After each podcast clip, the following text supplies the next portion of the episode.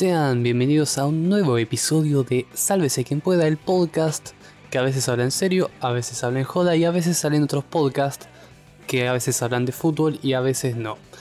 Así que desde este humilde espacio quiero saludar y agradecer a los chicos de Vengan de a uno que en su entrega de premios de este año han decidido tenerme en cuenta y han pasado una fracción de audio de este podcast que sinceramente me emocionó hasta las lágrimas y me hicieron aparecer en una publicación que aparece justamente etiquetado Luis Ventura y Maxi López, lo cual cumple un sueño para mí enorme. Yo creo que en mi vida jamás pensé que iba a poder estar en la misma publicación con Luis Ventura y Maxi López, así que un saludo para ellos. Y el programa de hoy, que pueden encontrar en iBox, que van a poder encontrar en Booksha, van a poder encontrarlo en Spotify si algún día Spotify se saca la visera y me deja poner su programa porque yo entiendo quizás que no les guste las canciones que yo pongo o considere que no tienen los derechos para pasar las canciones que yo pongo, así que se ponen la visera, lo entiendo, pero estaría bueno igual que en cierta manera se copen y bueno, este guacho puede estar acá entre nosotros, hace un programa cada tanto y está bueno. El programa de hoy quizás esté bueno, quizás no, porque va a ser sobre un tema serio, un tema de candente actualidad, cosa que no suele pasar en este, en este programa, pero sin embargo como estudiante de abogacía este tipo de cosas me motivan y es un poco el debate obligatorio de esta semana, así que para los que vivan en un tarro o para los que, que escuchen esto en el futuro distante, vamos a hablar sobre la resolución 956 de 2018 del Ministerio de Seguridad, el cual introduce un cambio bastante perjudicial a mi parecer sobre el accionar de la policía, sobre todo policía federal, que vamos a analizar desde mi punto de vista. Así que, antes de seguir escuchando esto, les recomiendo que, además de seguirme en Twitter como Logmutante o Herzog-Herzegovina en Instagram, empiecen a pensar que este programa va a estar sesgado por mi visión política, mi visión del derecho y mi opinión personal sobre un montón de aspectos y también sobre la realidad que se ve y que no necesariamente concuerda con la realidad que expone esta ley, porque las leyes son siempre generales y siempre se trata sobre una un ideal que nunca se cumple porque vivimos en otro tipo de mundo en el cual los textos no son, digamos, no reflejan la realidad en la cual estamos. Así que, sin mucho más que, digamos, que adelantar, voy a comenzar a hacer un análisis de este reglamento que lo voy a hacer primero en principal porque es corto, así que no hay tanto para enmascarar, pero sí hay ciertos hechos que son jugosos de analizar y que justamente vistos en lo general pueden sonar bien o pueden sonar interesantes, pero sin embargo enmarcándolos en la realidad y en justamente ciertos preceptos de la doctrina penal es cuando empiezan a surgir varias rispideces y cuestiones. Vamos a arrancar con el considerando. Para aquellos que no sepan, los considerandos son, digamos, las atribuciones de necesidad por las cuales una ley es sancionada. Todas las leyes y todos los decretos y ordenanzas tienen un considerando o varios, porque justamente lo que hacen es justificar la necesidad de esta reglamentación, ley, ordenanza, resolución o lo que sea. El primer considerando que tiene es bastante polémico a mi entender, que dice que la seguridad es un derecho transversal a todos los derechos reconocidos explícita e implícitamente por la Constitución Nacional y los tratados internacionales de derechos humanos, incluidos en el artículo 75, inciso 22. Primero en principal, la seguridad sí es un derecho, es transversal, pero no es transversal la seguridad desde el punto del poder de policía, sino lo que es la seguridad legal. Básicamente, lo que se habla como seguridad desde el punto de vista del derecho es la efectividad de poder cumplir con los derechos que justamente las diferentes constituciones proclaman. Entonces la seguridad, como lo que se entiende del Ministerio de Seguridad, que sería el brazo punitivo del Estado, no se habla precisamente desde ese punto de vista de seguridad. Además, digamos, el valor ontológico que atraviesa el espíritu de la Constitución Nacional y de toda ley es la dignidad humana, no la seguridad. Por lo cual este ya es un considerando bastante erróneo, porque la seguridad en sí misma no es la espina dorsal del sistema legal en cualquier país del mundo, sino la dignidad y el respeto a todos los derechos. Entonces, es una falacia interesante, pero además es justamente una consideración media, media puesta a propósito, porque suena bien y porque realmente vos decís la seguridad, claro, es justamente lo que nos asegura que todos los derechos sean reconocidos. Pero no es la seguridad del poder de policía, es la seguridad legal de un conjunto de leyes y un conjunto de mecanismos que funcionan y que justamente incluso la propia, el propio poder de policía vulnera muchas veces. Después el segundo considerando es la ley, es una mención a la ley de ministerios que justamente autoriza a los ministerios a hacer diferentes resoluciones. El tercer considerando es que en particular concierne a este Ministerio de Seguridad entender el ejercicio del poder de policía de seguridad interna y la dirección y coordinación de funciones y jurisdicciones de las de fuerzas policiales de seguridad nacionales. Este considerando básicamente lo que menciona es a los digamos, entidades que el siguiente reglamento va a afectar, que son Policía Federal Argentina, Gendarmería Nacional, Prefectura Naval Argentina, Policía de Seguridad Aeroportuaria y provinciales. Sin embargo, las provinciales tienen leyes aparte, o sea, tienen las leyes orgánicas cada provincia que reglamentan lo que es el poder de policía y el uso y las atribuciones de las fuerzas de, policía. Por lo tanto, esta reglamentación no las afectaría directamente, pero sí a la fuerza, a la Policía Federal Argentina, a la Gendarmería Nacional, a la Prefectura y a la Policía de Seguridad Aeroportuaria, que son, digamos, eh, las que tienen injerencia directa con el Ministerio de Seguridad. Después, el siguiente el siguiente considerando es que el Ministerio de Seguridad de la Nación se encuentra facultado para ejercer la conducción política del esfuerzo nacional de policía. Básicamente es otro considerando en el cual sustenta su autoridad para poder dictar la siguiente resolución. Después sigue que la actividad policial requiere actualizar los criterios de acción vigentes en las fuerzas policiales y de seguridad federales, atento a la particularidad y gravedad de los delitos en los que tiene que actuar en defensa de los intereses de los ciudadanos, en consonancia con las normas supralegales que prohíben la tortura, los tratos crueles o denigrantes o ultrajes a la dignidad personal, que sería muy bueno si no fuese porque claramente la policía muchas veces ha tenido muchos casos de denuncia por ultrajes a la dignidad personal, tratos crueles o denigrantes y hasta tortura. Sin embargo, bueno, es un considerando obligatorio porque tiene que ver con, digamos, la estructura legal argentina. Pero sin embargo, todos sabemos que la policía a veces se pasa de mano y comete varias cuestiones casi de lesa humanidad.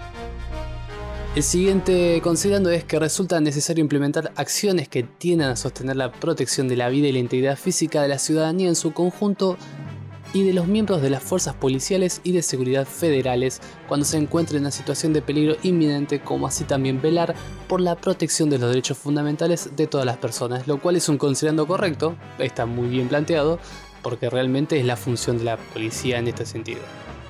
El siguiente considerando es que en el desempeño de sus tareas, los funcionarios encargados de hacer cumplir la ley respetarán y protegerán la dignidad humana y mantendrán y defenderán los derechos humanos protegidos por el derecho nacional e internacional, lo cual, como les venía diciendo, es muy relativo, porque justamente una de las fuerzas que más atenta contra la dignidad individual y colectiva de ciertos colectivos es propiamente la policía, pero bueno, son cuestiones internas que no, obviamente no van a figurar en ninguna ley, pero es así.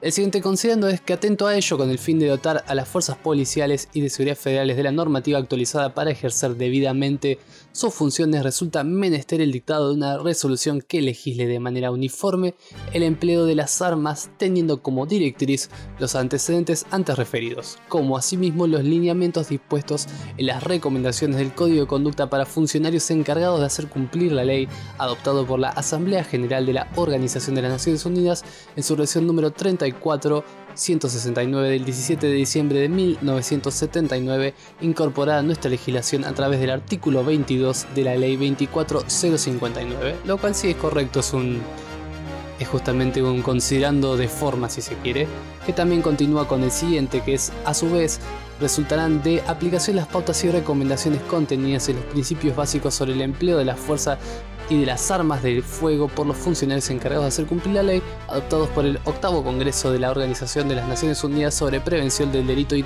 Tratamiento del Delincuente, celebrado en La Habana, Cuba, el día 27 de agosto al, 7 de septiembre de 1990, según ONU documento A barra conf de confederación número 144 barra 28 barra revisión 1 punto y coma 112 de 1990, otro planteo de derecho internacional y que después continúa con que el informe sobre seguridad ciudadana y derechos humanos de la Comisión Interamericana de Derechos Humanos de la Organización de los Estados Americanos del 31 de diciembre de 2009 recomienda a todos los Estados miembros dictar las regulaciones necesarias para establecer el principio de necesidad en el uso de la fuerza a fin de adaptar las medidas de seguridad defensivas u ofensivas estrictamente necesarias para el cumplimiento de las órdenes legítimas impartidas por la autoridad competente ante hechos violentos o delictivos que pongan en riesgo el derecho a la vida o a la integridad física de las personas, citando como precedente los principios básicos sobre el empleo de la fuerza y las armas de fuego por los funcionarios encargados de hacer cumplir la ley adoptadas por el octavo Congreso de la Organización de Naciones Unidas. Justamente aquí hay un punto más central, que es el tema de las órdenes legítimas. Una orden dada por una autoridad superior no necesariamente es una orden legítima. Entonces hay una cierta contradicción en el sentido de decir que vos recomendás eh, establecer el principio de necesidad y uso de fuerza, que es algo natural, pero adoptar las medidas de seguridad ofensivas y defensivas para el cumplimiento de las órdenes legítimas impartidas por la autoridad competente ante hechos violentos o delictivos. Es algo... O sea, es algo en el cual vos estás haciendo una especie de de política futuro, pero sin embargo la política futuro en este caso quizás no es tan basada en la orden ilegítima. Vos estás abriendo una puerta y legitimando una orden que podría ser ilegítima y después pasa análisis constitucional. Es un tema medio, medio funesto, pero bueno, es un considerando más. Después el anteúltimo considerando es que la Dirección General de Asuntos Jurídicos de este ministerio ha tomado intervención en su competencia y el último es que la presente medida se dicta en el uso de las facultades conferidas por el artículo 22 bis de la Ley de Ministerios número 22.000, perdón, 520, que son artículos de forma. Por ello, la ministra de Seguridad resuelve, artículo primero, aprueba el reglamento general para el empleo de las armas de fuego por parte de los miembros de las Fuerzas Federales de Seguridad, que ahora agregado como anexo, que es lo que después vamos a analizar. Artículo número 2. Derógase toda disposición normativa contraria a la presente medida dictada en jurisdicción del Ministerio de, Seguridad, la Policía Federal, la Gendarmería Nacional, la Prefectura Naval Argentina y la Policía de Seguridad Aeroportuaria, que es como les decía, las digamos, fuerzas que van a verse modificadas por esta nueva disposición. Artículo número 3. La presente resolución entrará en vigencia el día siguiente de su publicación en el boletín oficial, por lo tanto, a partir del martes, o sea de ayer, martes 4, ya entra en vigencia esta ley y es aplicable a todo caso a futuro sobre esta cuestión de balear a determinadas cuestiones. Artículo número 4 es un artículo de forma, regístrese, comuníquese y dese a la Dirección Nacional de Registro Oficial y archívese Patricia Bullrich. Y ahora vamos a hablar sobre lo importante, sobre lo definitorio que es el anexo. El anexo es justamente el reglamento en sí mismo y con todos los cambios que, que justamente plantea. Por lo tanto, vamos a empezar con el artículo número 1. Son 5 artículos. El artículo número 1 expresa que los funcionarios de las Fuerzas Federales de Seguridad cumplirán todo momento los deberes que les impondrá la ley, sirviendo a su comunidad y protegiendo a todas las personas contra actos ilegales, en consonancia con el alto grado de responsabilidad exigido por su profesión en cumplimiento y en protección de la dignidad humana y los derechos humanos de todas las personas. Solo podrán usar las armas en cumplimiento de sus deberes cuando sea estrictamente necesario y en la medida que lo requiera el desempeño de sus tareas. Acá es donde vamos a empezar a comparar con la realidad chicos y donde puede haber quizás más contradicción incluso más discrepancia con lo que estoy hablando. Primero en principal, los funcionarios de fuerza de seguridad cumplirán en todo momento los deberes que les impone la ley, es cierto, lo hacen, no siempre sirviendo a su comunidad y protegiendo a todas las personas contra actos ilegales, excepto a lo que quizás muchas veces las propias fuerzas de policía cometan contra determinadas minorías y o personas, que bueno, esos se, tapan entre ellos, en consonancia con el alto grado de responsabilidad exigido por su profesión en cumplimiento con la protección de la dignidad humana y los derechos humanos de todas las personas. Básicamente esto sería creíble si no fuese porque últimamente las fuerzas de policía tienen entrenamiento de menos de un año o incluso un año como máximo en el cual una persona está no solamente siendo eh, supuestamente capacitada para poder decidir sobre eh, diversas cuestiones de interpretación sobre qué es un delito, cuándo es un delito, sino que además se, se los capacita para utilizar armas si se le entrega un arma. Sin embargo, estos policías no conocen el código penal, no conocen los límites de su autoridad y no tienen absolutamente idea de ningún tipo de orden del derecho y ellos son el poder de policía que, sirven, que supuestamente sirven para aplicar la ley o los derechos, para dar cumplimiento a ciertos derechos y no conocen sobre códigos procesales o sobre todo por ejemplo códigos procesales penales o sobre el propio código penal o la constitución. Eso no se enseña demasiado derecho en lo que es eh, policía, lo cual es un error y nos enseña que los policías quizás no estén tan capacitados para el cumplimiento de su tarea, aunque se les da un arma sin demasiado peritaje psicológico o físico. De hecho, también es cierto que los policías no están capacitados porque les es muy difícil. Las capacitaciones no son gratuitas generalmente, no están a disponibilidad de las comisarías, además los policías obviamente tiene horarios muy chotos, trabajan 24 horas por 48 la gran mayoría, por lo tanto es muy difícil que un tipo que está sin dormir un día completo esté en, capacidad para poder justamente entrenar o para poder mejorar su capacidad, incluso después para interpretar determinados momentos, porque es una persona que, recordemos, está en una situación de tensión y es medio complicado decir que, bueno, está bien. Artículo número 2. Se hará uso de las armas de fuego cuando resulten ineficaces otros medios no violentos en los siguientes casos. Acá está la papa. En defensa propia de otras personas, en caso de peligro inminente de muerte o lesiones graves. Acá es donde podemos ponernos quisquillosos si queremos.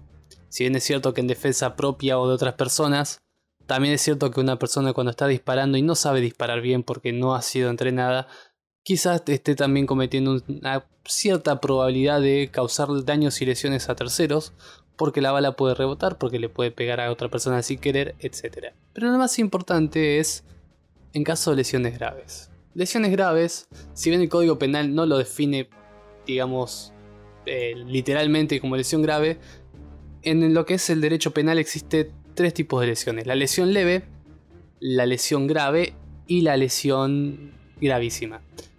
Eso está mm, definido en el artículo 89, 90 y 91 del Código Penal. Básicamente la lesión leve es, según el artículo 89, se impondrá presión de un mes a un año que causare a otro en el cuerpo o en la salud un daño que no esté previsto en otra disposición de este código. La lesión grave del artículo 90 se impondrá reclusión o prisión de un año a seis años si la lesión produjera una debilitación permanente de la salud, de un sentido, de un órgano de un miembro o de una dificultad permanente de la palabra o si hubiera puesto en peligro la vida del ofendido, lo hubiera inutilizado para el trabajo por más de un mes o le hubiera causado una deformación permanente del rostro. ¿Qué significa esto? Y esto es ponerse quejilloso y lo sé, pero también hay que ponerse quejilloso. Por ejemplo, si una persona le hubiera inutilizado por el trabajo por más de un mes, porque por ejemplo le quebró una rodilla, la, la policía bajo este digamos, apartado, estaría habilitado para dispararle. Porque le quebró la rodilla. Si hubiese causado una deformación permanente del rostro, ponele que lo cagó a piñas de una manera suficiente que lo dejó deforme. La policía estaba habilitado para matar. Perfecto. Eh, o sea, son cuestiones que no son quizás tan aplicables en la realidad, pero que está medio mal, sobre todo porque tenés una carátula un poco más importante, que es la lesión gravísima que es la del artículo 91, que dice que se impondrá reclusión o prisión de 3 a 10 años si la lesión produjera una enfermedad mental o corporal cierta o probablemente incurable, la inutilidad permanente para el trabajo o la, justamente la capacidad de engendrar o concebir. A ver, es interesante. Acá creo que justamente podríamos incluso hablar de una lesión intermedia. Debería existir.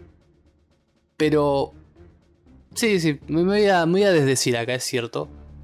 Eh, podemos decir que la lesión grave está perfecta, pero sin embargo, yo creo que quizás, bueno, en este sentido podemos decir que hay un atraso en lo que es la ley de, de lo que es la definición de lesión grave, porque creo que entonces tendríamos que hablar de cómo tendríamos que sacar lo que es la inutilización del trabajo o la deformación permanente del rostro, o incluso quizás hacer una separación de lo que sería la amenaza de vida y ponerlo en un nivel diferente, porque vos no podés poner en el mismo nivel la amenaza de, justamente morir en comparación con la inutilización de trabajo por un mes. Ahí creo que hay un tema que justamente también deberíamos hablar.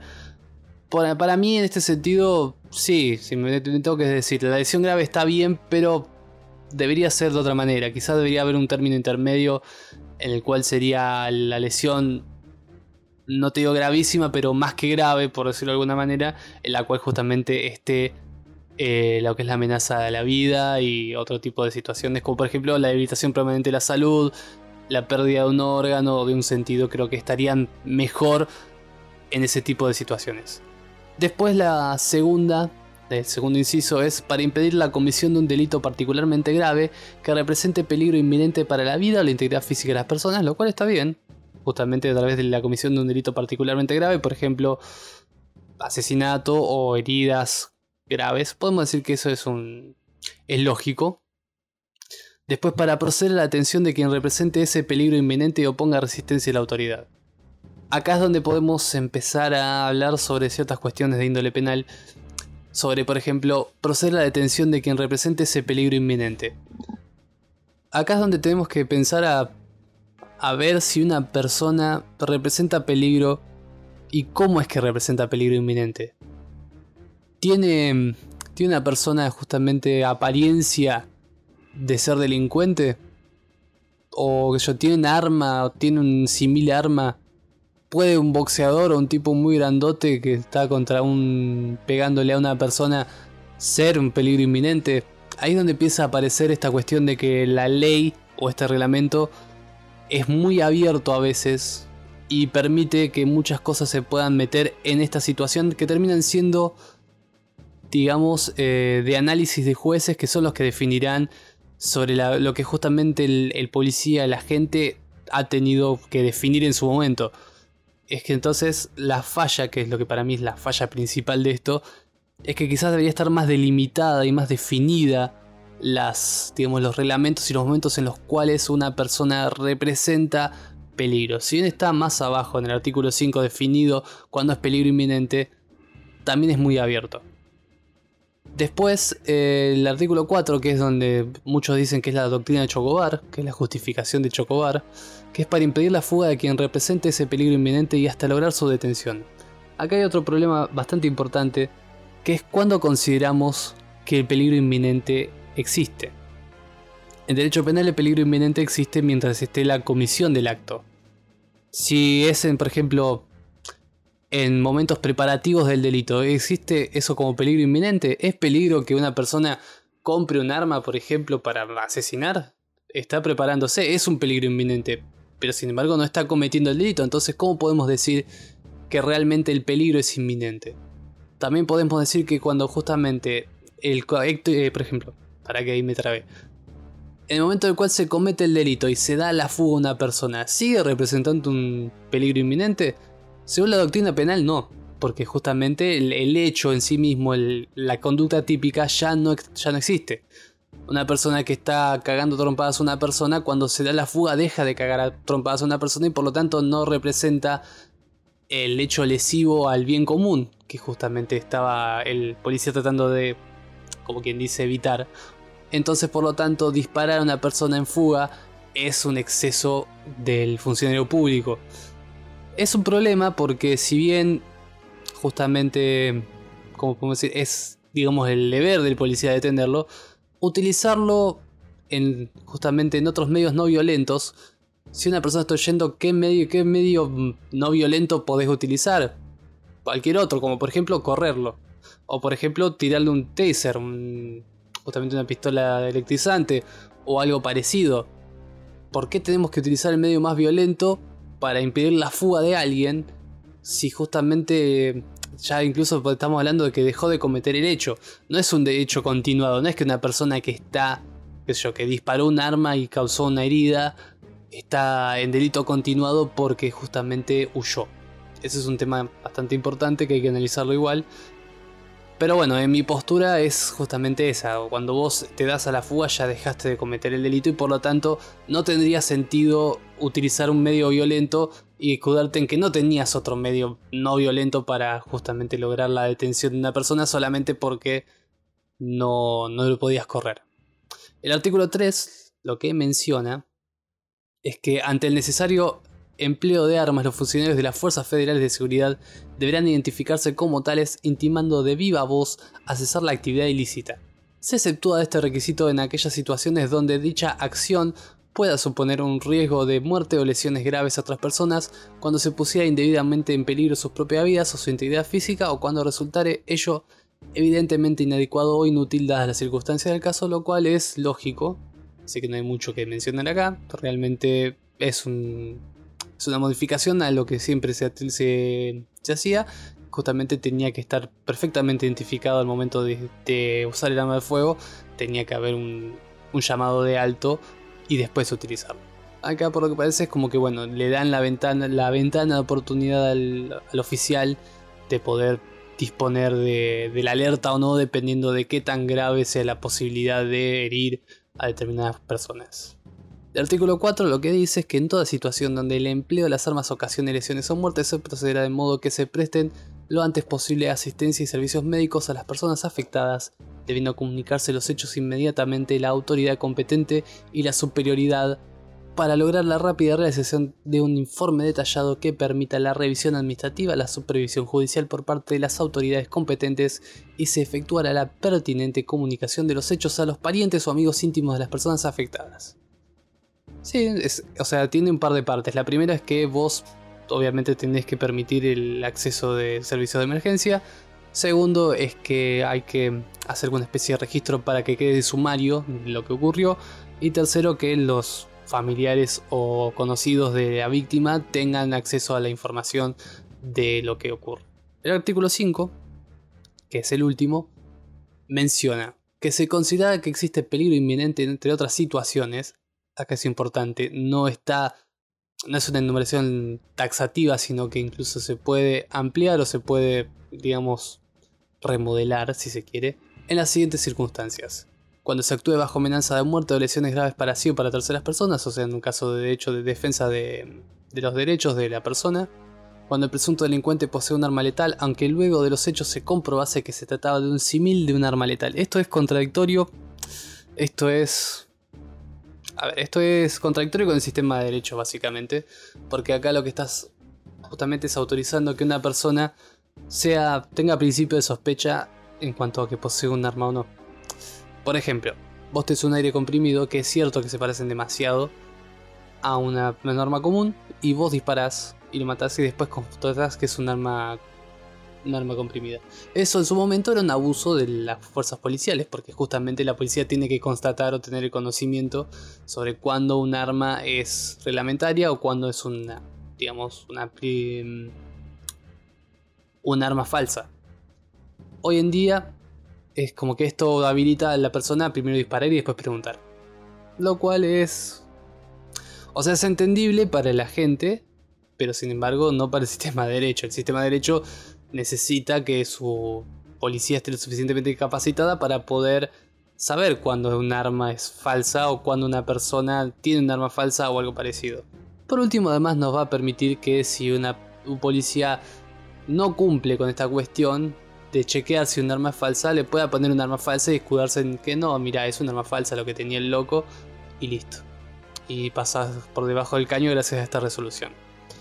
Después C, cuando se presuma verosilmente que el sospechoso puede poseer un arma letal, por ejemplo las siguientes situaciones. Cuando integrase un grupo de dos o más personas y otro miembro del grupo posee un arma o haya efectuado disparos o haya lesionado a terceras personas. Ahí básicamente estás pagando los platos rotos de un compañero que tenga un arma. Te pueden cagar a tiros a vos también. Sí, es.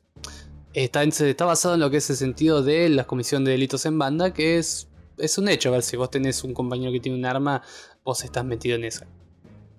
Cuando trate de acceder a un arma en circunstancias que indique la intención de utilizarla contra la gente o contra terceros o cuando efectuase movimientos que indiquen la inminente utilización de un arma. Básicamente, si vos querés sacar, por ejemplo, algo del bolsillo o querés simularte, pueden vaciar un, un cargador de balas y después decir, ah, no, yo pensé que tiene un arma.